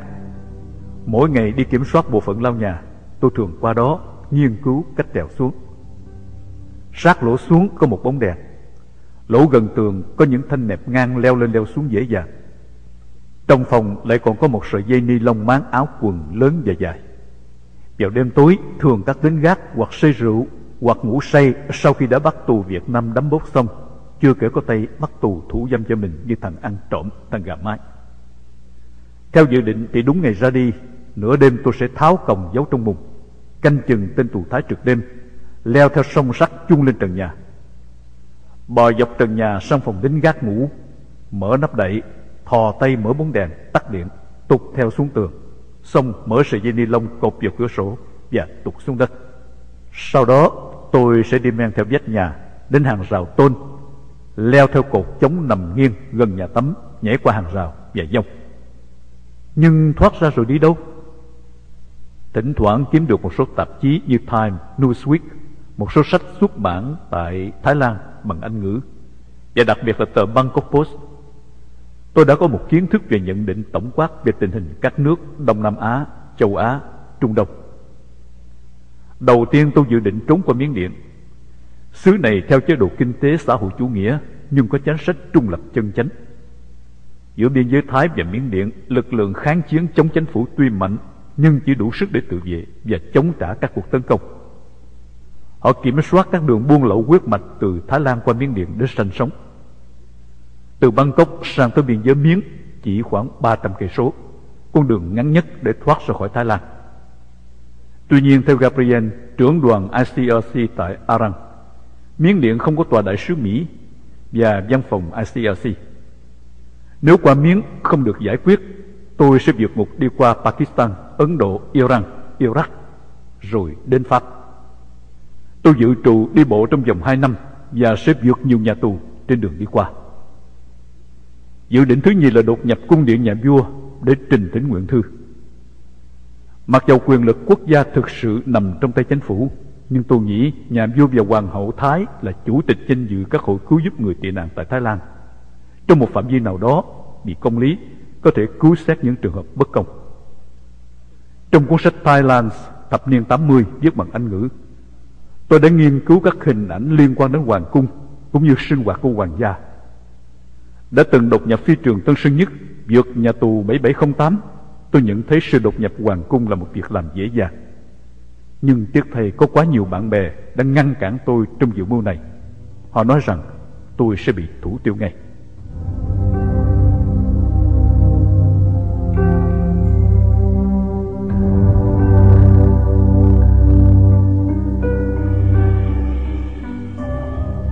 Và kế hoạch thứ ba là đi Singapore. Ở Thái Lan, việc kiếm một bản đồ du lịch từ Thái đi Singapore thật dễ dàng. Tôi chỉ nhầm lẫn về khoảng cách của eo biển Singapore. Trên tờ Bangkok Post, trong một bài viết về quân đội Singapore về cuộc tập dược hỗn hợp với đệ thất hạm đội, eo biển Singapore rộng 60 dặm là một eo biển chiến lược, là đường thủy huyết mạch của các hạm đội và thương thuyền liên đại dương. Với 60 dặm, tôi chỉ cần dùng một ruột banh bóng chuyền thổi căng lên, đem theo ít nước uống, bơi trong ba ngày ba đêm. Tôi có thể chịu lạnh trong những đêm ngâm mình dưới biển. Còn vấn đề cá mập đó là chuyện của Thượng Đế. Nếu thuốc trừ cá mập không công hiệu hoặc không kiếm được. Trong bản đồ eo biển giữa Malai và Singapore chỉ chừng vài cây số. Sau khi nghiên cứu kỹ tôi mới phân biệt được Singapore Strait và Johor Strait. Singapore đang cần tuyển phi công nhưng có quy chế tị nạn rất nghiêm khắc. Tàu Việt biên vào Singapore sẽ bị hải quân kéo ra khỏi hải phận đuổi đi nước khác nhưng nếu được một quốc gia nào bảo lãnh, người tị nạn chỉ được nhận cho tạm trú tối đa là 3 tháng. Tôi muốn đến Singapore vì tôi sẽ không phải phí thì giờ lâu dài trong các trại tị nạn Mã Lai. Time is killing me. Tôi khác với những người đang kill the time.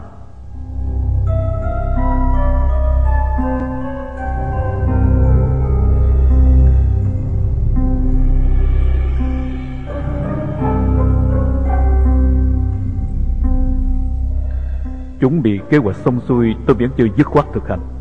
Bởi những lời hứa hẹn của văn phòng Tumi, Phòng thẩm vấn của tòa lãnh sự Mỹ tại Arang Yapatek Nhà tù Arang có khả năng chứa không quá 90 người. Do đó, từ 3 đến 4 tháng, Phải có một đợt giải quyết chuyển đi trại không Trước mỗi đợt đi, Lại có nguồn tin từ Tumi cho biết Tôi sắp được mở cổng Và sẽ lên làm việc tại phòng Tumi. Tôi chờ đợi rồi thất vọng, Rồi lại hy vọng rồi thất vọng. Sau cùng khi đã quyết định chuẩn bị sẵn sàng và đã nới rộng còng để vượt ngục, thì Jennings, lính gác nhà tù, vì cảm tình đã mở còng cho tôi. Anh đại tá mập nghe tin lại phóng xuống ra lệnh đóng còng lại. Còng đóng chật lại như cũ, như là bao nhiêu công khó tháo còng của tôi đều đã trôi xuống sông, xuống biển. Jennings vì thương tôi mà giống như đã hại tôi. Để phản đối hành động lạm quyền bất công của anh đại tá mập tôi bắt đầu tuyệt thực. Một cai tù mới đổ tới, có biệt danh là ống mua còn bỡ ngỡ, nên đã năn nỉ tôi. Mày không ăn nhiều thì ăn vài muỗng cũng được. Mày không ăn là kẻ cho tao lắm. Ông mù mới đến, đâu biết chúng tôi vẫn thường bị cắt cơm, mà vẫn chẳng kẹt cho ai cả. Tôi cương quyết không ăn Buổi tối ông mua lên phòng bảo tôi Nhà tù cấm tuyệt thực Nếu mày không ăn tao buộc lòng phải có biện pháp Nghe ông mù đe dọa Tôi nổ nóng đáp Tôi sẽ tuyệt thực cho đến chừng nào được mở công thì thôi. Và tôi nằm lì trên phòng, Không thèm xuống trong giờ ăn.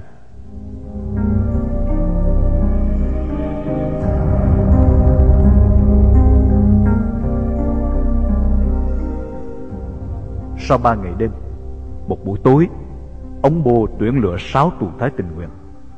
Thời gian này có một băng tù thái ba gai và hung dữ Lại ghét Việt Nam, Rồi dẫn tôi xuống nhà dưới. Lần cuối cùng mày có chịu ăn không? Tôi không trả lời. Thế là sáu tên nhảy vào đánh hội đồng. Nhiều cú đá bay vào cổ, vào ngực, vào lưng. Tay tôi cầm sợi dây buộc còng đứng gồng người chịu trận. Tôi khám phá ra một điểm kỳ lạ của cơ thể Là trong tình trạng đói khát kiệt lực Cảm giác đau đớn bị giảm Và khả năng chịu đựng hành hạ càng tăng.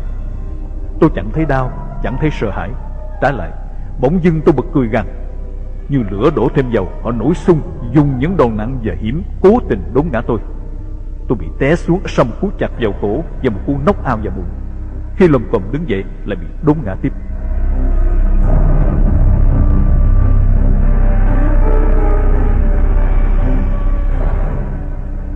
Trận đòn hỗ trợ tiếp tục cho đến lúc tên trưởng toán ẩn mặt phía ngoài, Chạy vào ngăn lại Và dẫn tôi lên phòng giam, Vì thế không có kết quả.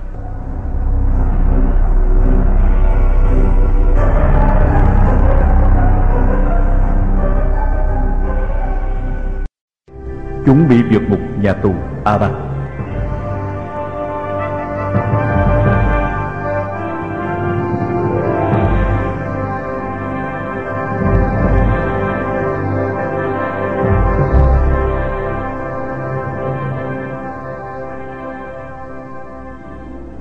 Biết dùng võ lực tra tấn không khuất phục được tôi, Họ chuyển sang kế hoạch khác, Đó là đánh tù Việt Nam. Thật là một thời kỳ kinh hoàng. Mỗi tối, sau giờ ăn cơm chiều, Tất cả tù Việt Nam đều ở trong trạng thái tinh thần căng thẳng sợ hãi. Băng côn đồ được bật đèn xanh thẳng tay đánh đập. Có người bị đánh bất tỉnh nhiều lần trong đêm, Rồi đổ nước lạnh cho tỉnh lại, đánh tiếp. Có đứa bị đốt sâu đốt lông như thằng Nục. Trời vừa tối, tiếng ầm ầm bịch bịch, gian dội hỗn loạn khắp phòng. Lúc đầu bị đánh, Mọi người đồng thanh la lớn kêu cứu, Nhưng không những không được can thiệp mà lại còn bị trừng trị nặng hơn. Từ những tay mập mập khỏe mạnh Đến những kẻ ốm yếu bệnh hoạn, Mỗi đêm ít nhất cũng bị đánh bất tỉnh một lần. Tôi bị giam ở phòng kỷ luật riêng. Nghe tiếng đánh đập la hét mỗi đêm đau đớn như mình đang bị hành hạ. Mỗi lần thấy các bạn đi ngang, Mặt mày thiểu não hốc hác và bầm tím, Tôi cảm thấy xúc động mãnh liệt.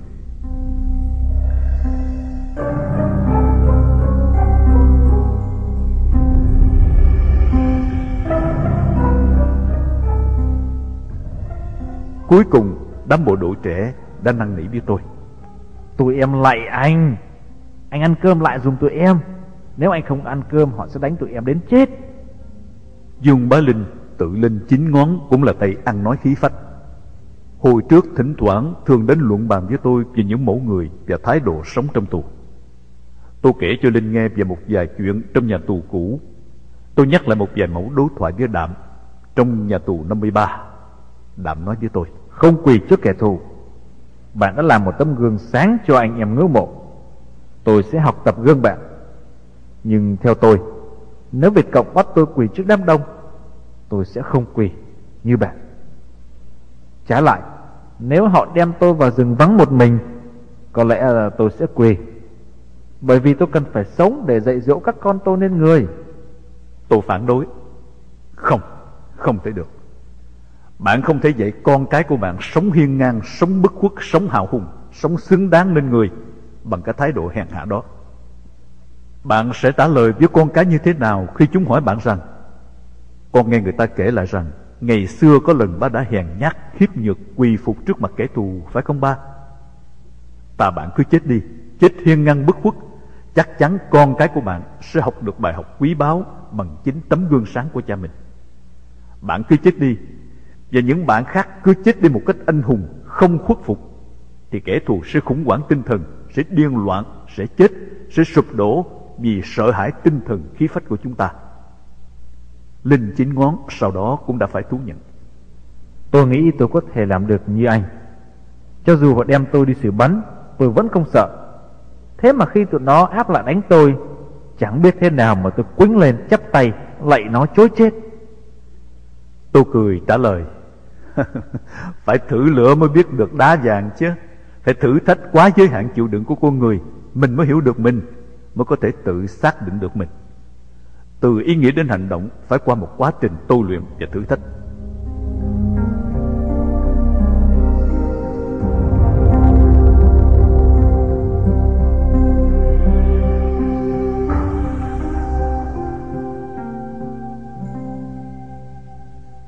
Tôi có thể chịu đựng mọi sự tra tấn hành hạ giả mang tàn bạo nhất. Nhưng không thể chịu đựng được khi thấy những người khác bị đánh đập hành hạ vì mình. Hơn nữa, từ ngày thứ tư trở đi Cô y tá của ICRC mỗi ngày lại được phái đến để theo dõi tình trạng sức khỏe của tôi. Và tôi thân với Daniel từ đó. Daniel, cô gái Thụy Sĩ, ngồi bên tôi Nhìn tôi với cặp mắt trìu mến Nói với tôi bằng những lời chân tình. Anh nên ăn lại đi anh cần phải sống. Cuộc đời bên ngoài còn có bao nhiêu điều tốt đẹp Bao nhiêu sức sở tốt đẹp Để anh thưởng ngoạn. Anh còn trẻ Đời con dai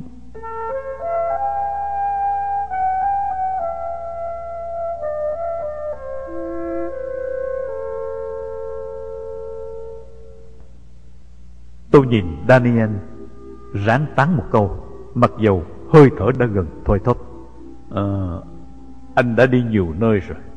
Từ Nhật Bản, Guam, Hawaii, Texas, California, Campuchia.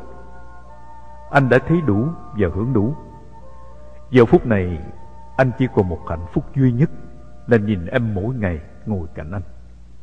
Vì vậy anh phải tiếp tục tuyệt thực Để được hưởng cái hạnh phúc tuyệt vời đó.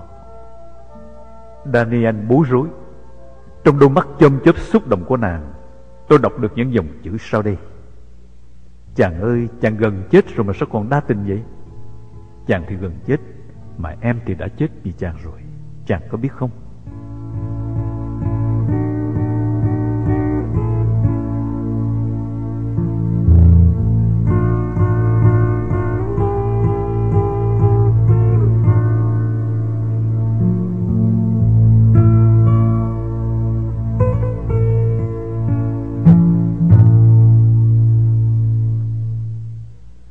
Sao thì tại một nước tự do.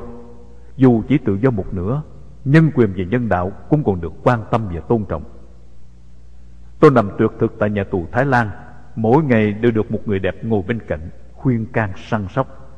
Trong lúc bạn bè tôi tại nhà tù Cộng sản Việt Nam Chẳng hạn như tại Lam Sơn Một đứa trốn trại bị giẫm mìn đứt bàn chân. Sau khi bị bỏ lơ nửa ngày Mà nạn nhân chưa chịu chết Y sĩ của trại đã dùng loại cưa sắt lớn Không thuốc tê, thuốc mê không có cả điều kiện vệ sinh tối thiểu. Bắt các tù khác đè nạn nhân xuống, kềm chặt, cưa chân nạn nhân như cưa một khúc gỗ. Trị bệnh đã trở thành trị tội nạn nhân. Nạn nhân quằn quại, la thét đến chết bởi những tay lương y như ác mẫu.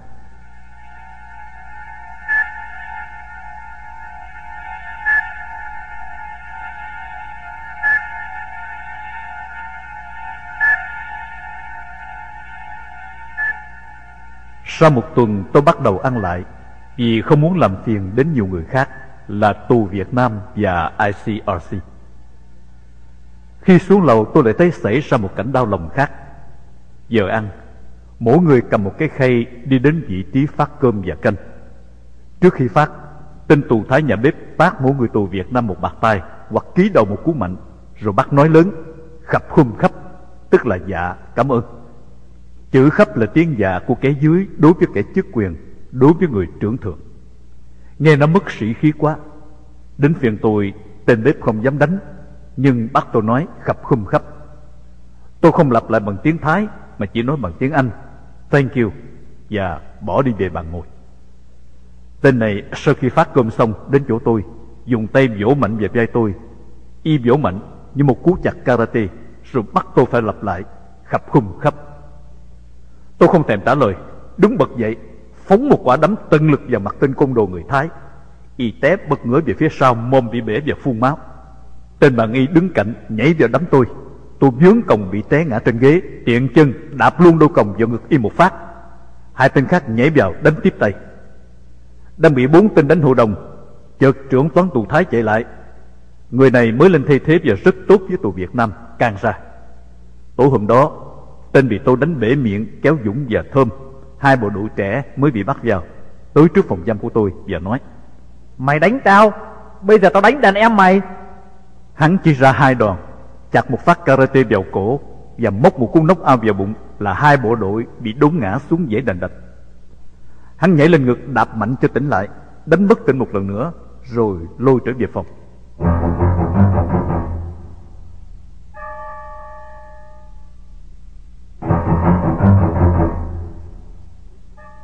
Ngày hôm sau, sếp của đám côn đồ gặp tôi, mời thuốc hút và xin lỗi.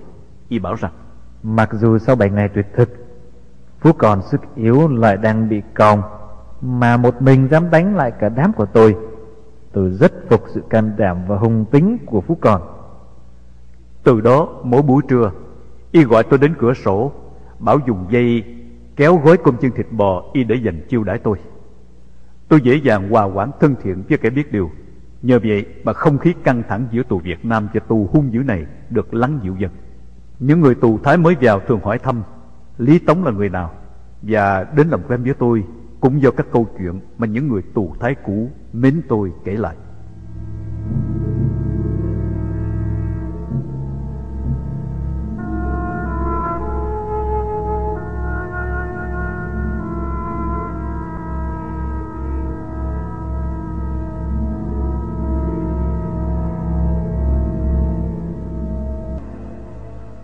Tôi nhớ thời kỳ ở nhà tù Cộng sản.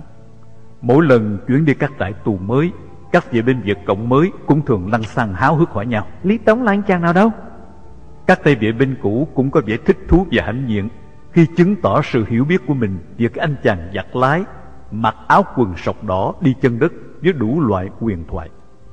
Hay những người tù trong bộ phận chăn nuôi ở Lam Sơn Có những lần thả trâu bò gần khu vực dân chúng ở dục Mỹ Gặp những cô bé học trò những cô gái bán hàng vẫn thường hỏi thăm.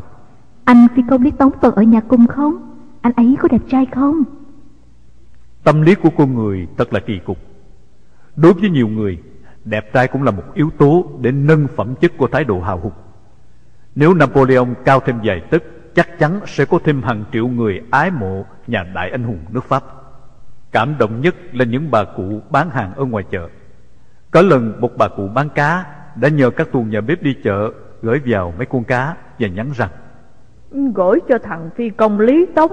Nói với nó, Tao vẫn nhớ cái ngày nó nhảy dù, Nó trốn vào trong cái đám mía nhà tao. Cái thằng giặt đuổi tới đích mà vẫn cứ tỉnh queo, Cứ nằm lè về ăn của tao hết mấy cây mía.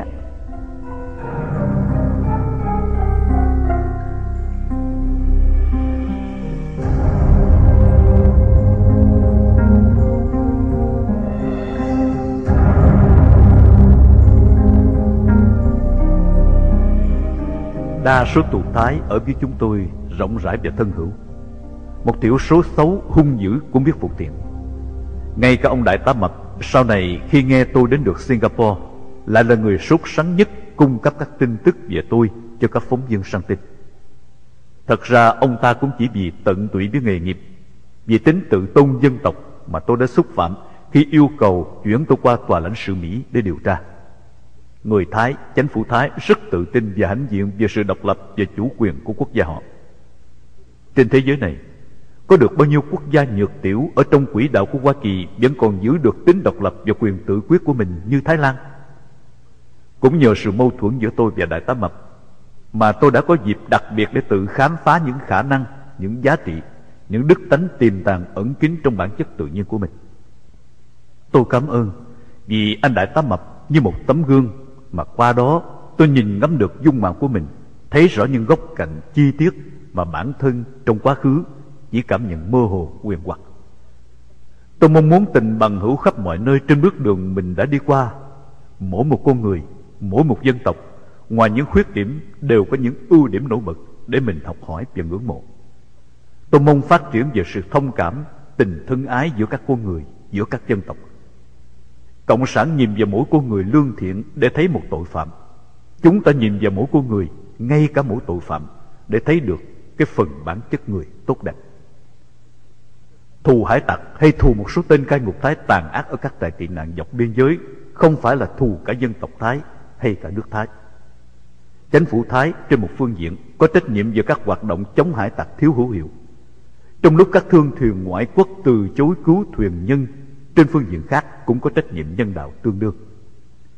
Mỗi quốc gia trên mỗi khía cạnh, trong mỗi hoàn cảnh đều có mặt tích cực và tiêu cực. Và chính chúng ta, những người Việt Nam hải ngoại đã có hoạt động nào hữu hiệu để cứu người tị nạn? Và những người tị nạn đi trước trong một số trường hợp đã góp phần tăng thêm thảm cảnh này.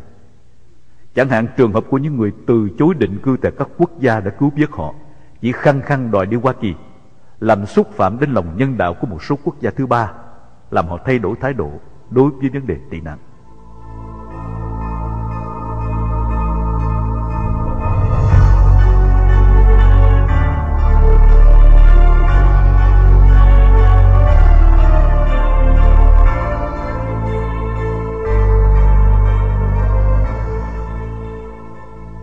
ta chỉ trích người mà quên tự chỉ trích mình.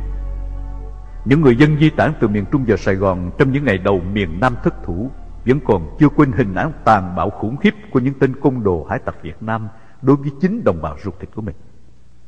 Nếu ta là Thái Lan, ta có chắc hoàn toàn tránh được thảm trạng đó hay không? Bởi vì ngay chính trên lãnh thổ Hoa Kỳ, những tên bộ tặc vẫn hàng ngày gây nên những tội ác kinh khủng mà chúng ta vẫn chưa đóng góp tích cực để ngăn chặn và trừng trị hữu hiệu. Con sâu làm rầu nồi canh Nhưng con sâu không phải là đại diện của nồi canh Ngay cả với Cộng sản Tôi cũng không hận thù theo kiểu điềm và đạm. Với đạm, phải lóc từng miếng thịt, Phải rút từng sợi gân lột da moi mắt, Nếu một ngày lật được thế cờ. Với điềm, nụ cười thỏa mãn Khi kể lại những cuộc hành quân ngày trước, Bắt được nữ cán bộ Việt Cộng Nhát lựu đạn mini và âm hộ để trừng tiền.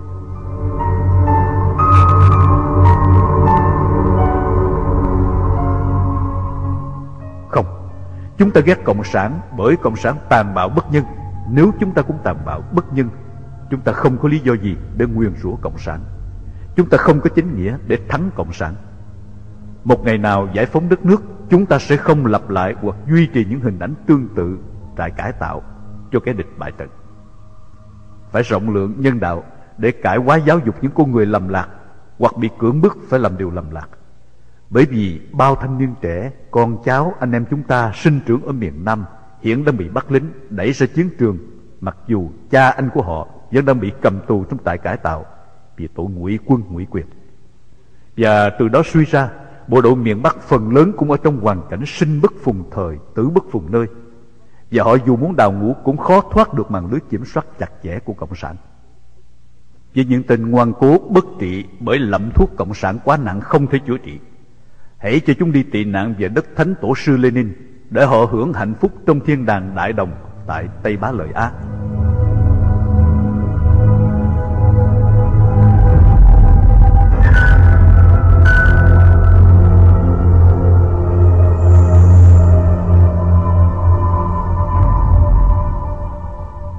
Mặt khác, cũng nhờ Cộng sản mà tôi thấy được ý nghĩa đời sống. Tôi biết hưởng hạnh phúc trong tầm tay những hạnh phúc bình dị đơn giản. Nhờ Cộng sản tôi biết sống để trở thành con người hữu ích, biết nâng cao tâm hồn mình vì những mục đích cao thượng. Tôi tiến bộ được nhờ 6-7 năm trong tù ngục Cộng sản. Chỉ những lúc sắp chết mới thấy hết giá trị của sự sống. Chỉ những lúc đói khát cùng cực mới biết thưởng thức những hương vị bình thường. Tôi đã từng nói với ông Julian, cao quỹ trưởng cao quỹ tị nạn tại Ga Lăng trong một bữa tiệc khoản đãi tôi ngày đầu tiên tôi đến trại. Nếu không sống với Cộng sản Giờ này tôi cũng còn mang bản tính của một playboy. Nhờ có kinh nghiệm với Cộng sản Tôi đã có ý thức mới Để trở thành một chiến sĩ tận tụy và dũng cảm. Kẻ ác, kẻ xấu Là bậc thầy vĩ đại nhất Vậy tôi trở nên người tốt. Nhưng tôi học được từ những người xấu Nhiều hơn từ những người tốt. Chính những cái xấu xa đê tiện Cái độc ác, cái gian xảo Cái hèn hạ được phô bày trần truồng trước mắt Làm cho tôi cảm thấy ghê tởm, phẫn nộ, kinh bỉ. Chính những cảm giác đó để giúp tôi tránh được những lầm lỗi mà kẻ khác đã phạm phải. Cho tôi một chỗ đứng khách quan để nhìn ngắm chủ quan. Giúp tôi hạnh phúc trong những lựa chọn hướng thượng. Suốt cuộc đời chiến đấu tôi chưa bao giờ ra trận với động cơ của sự hận thù Nhưng chính vì công lý, vì chủ quyền lãnh thổ cần được bảo vệ và tôn trọng Và quyền tự do lựa chọn định chế chính trị của người dân Và trong tương lai tôi sẽ tiếp tục chiến đấu vì sinh mạng của người dân Việt Nam đang quằn quại rên xiết dưới gông cùng thống trị của Cộng sản. Vì hạnh phúc và quyền sống của con người, Chúng ta phải tiêu diệt bất cứ thế lực nào bóp chết hạnh phúc và quyền sống của con người.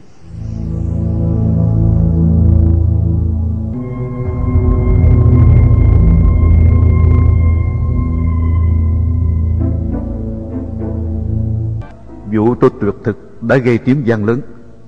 Có những sĩ quan cấp tướng của Thái Lan tại Bangkok Đã quan tâm đến trường hợp của tôi Và tòa lãnh sự Mỹ tại Aranyappatat Đã phái người đi điều tra về tung tích của tôi.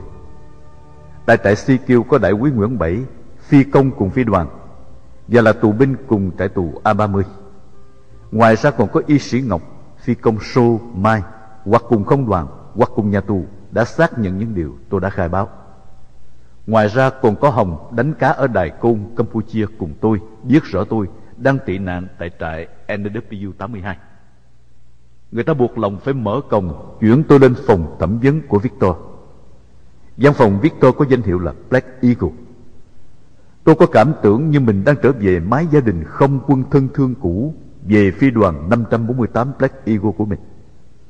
Ngày qua Galang, Indonesia, chi hội không quân tại đây cũng lấy danh hiệu Eagle. Số phận cứ đưa đẩy tôi gặp hoài những con số, những tên tuổi và danh hiệu tiền định.